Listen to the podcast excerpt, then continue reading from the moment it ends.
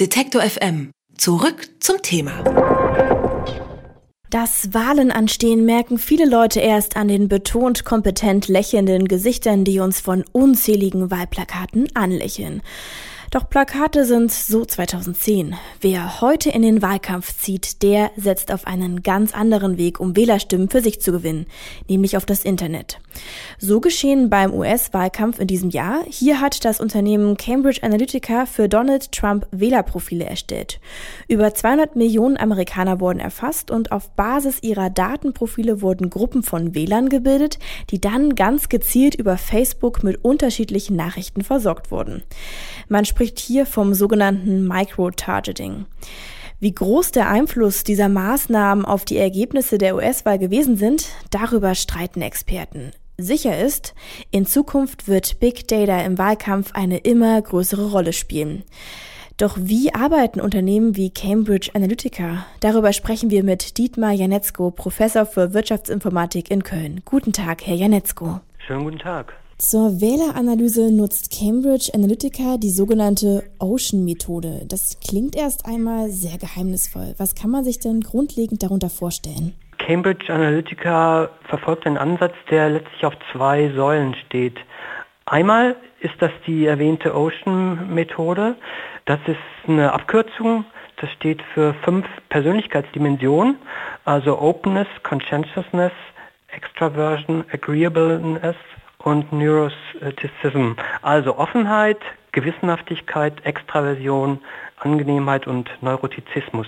Das sind fünf Dimensionen, die ähm, in der Persönlichkeitspsychologie etabliert wurden, sozusagen als Grundmatrix, mit dem man alle Personen beschreiben kann. Das ist nicht völlig unumstritten, aber die meisten Arbeiten in der Persönlichkeitspsychologie haben sich darauf geeinigt. Und das ist das eine, das kommt aus der Psychologie. Das andere ist nun, die andere Säule ist nun, dass es ungeheuer viele Daten gibt. Und da behauptet ja Cambridge Analytica, dass sie sämtliche Daten, die überhaupt verfügbar sind, genutzt haben und dass ihnen dies erlaubt, sämtliche Bewohner der Vereinigten Staaten zu beschreiben. Und zwar sprechen sie davon, dass sie von jeder Person vier bis 500 Datenpunkte haben. Und die, in Kurzfassung geht es darum, dass sie jetzt individualisierte Ansprachen damit ermöglichen können, mit diesen beiden, mit der Kombination dieser beiden Ansätze. Moderne Algorithmen schließen also von unserem Surfverhalten auf sehr intime Details, die wir eigentlich gar nicht preisgeben wollen und schon gar nicht online. Wie genau ergibt sich denn dieses Zusammenspiel, dass mir so maßgeschneiderte Nachrichten dann zugespielt werden können im Nachhinein?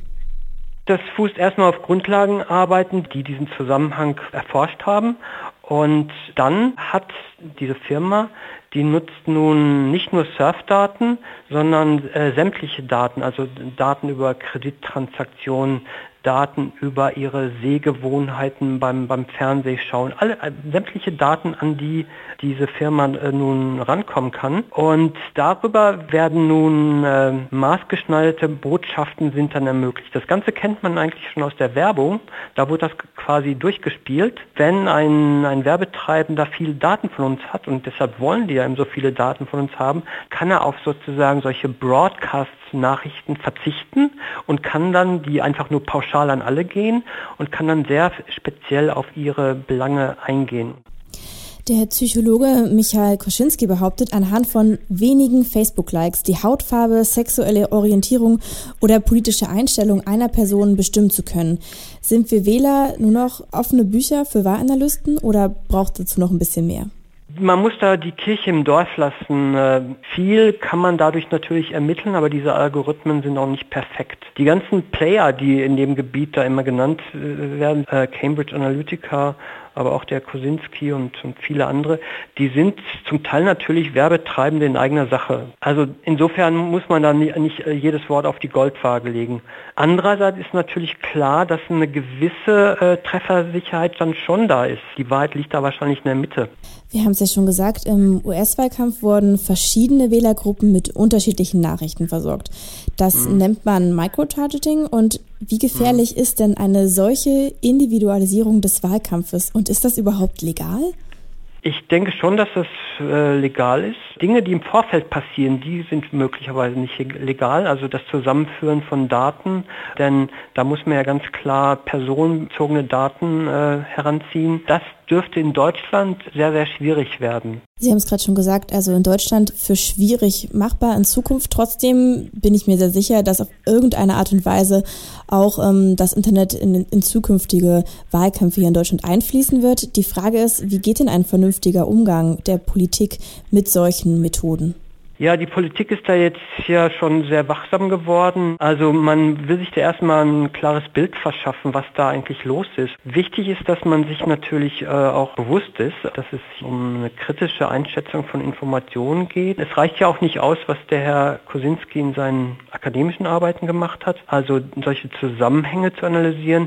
Die, diese Firma Cambridge Analytica geht ja einen Schritt weiter. Die wollen ja das Verhalten beeinflussen. Das kann eigentlich, wenn es überhaupt funktioniert, kann es ja nur da, dann erfolgen, indem man auch Benutzer mit entsprechenden Nachrichten bespielt. Und da gilt es natürlich, seinen gesunden Menschenverstand walten zu lassen und entsprechende Nachrichten auch sorgfältig zu äh, betrachten. Ein kritischer Umgang mit den Medien ist da mehr denn je gefragt. Big Data im Wahlkampf. Über Chancen, Risiken und die zukünftige Entwicklung haben wir mit dem Wirtschaftsinformatiker und Psychologen Dietmar Janetzko von der Universität Köln gesprochen. Vielen Dank, Herr Janetzko. Danke auch. Alle Beiträge, Reportagen und Interviews können Sie jederzeit nachhören im Netz auf detektor.fm.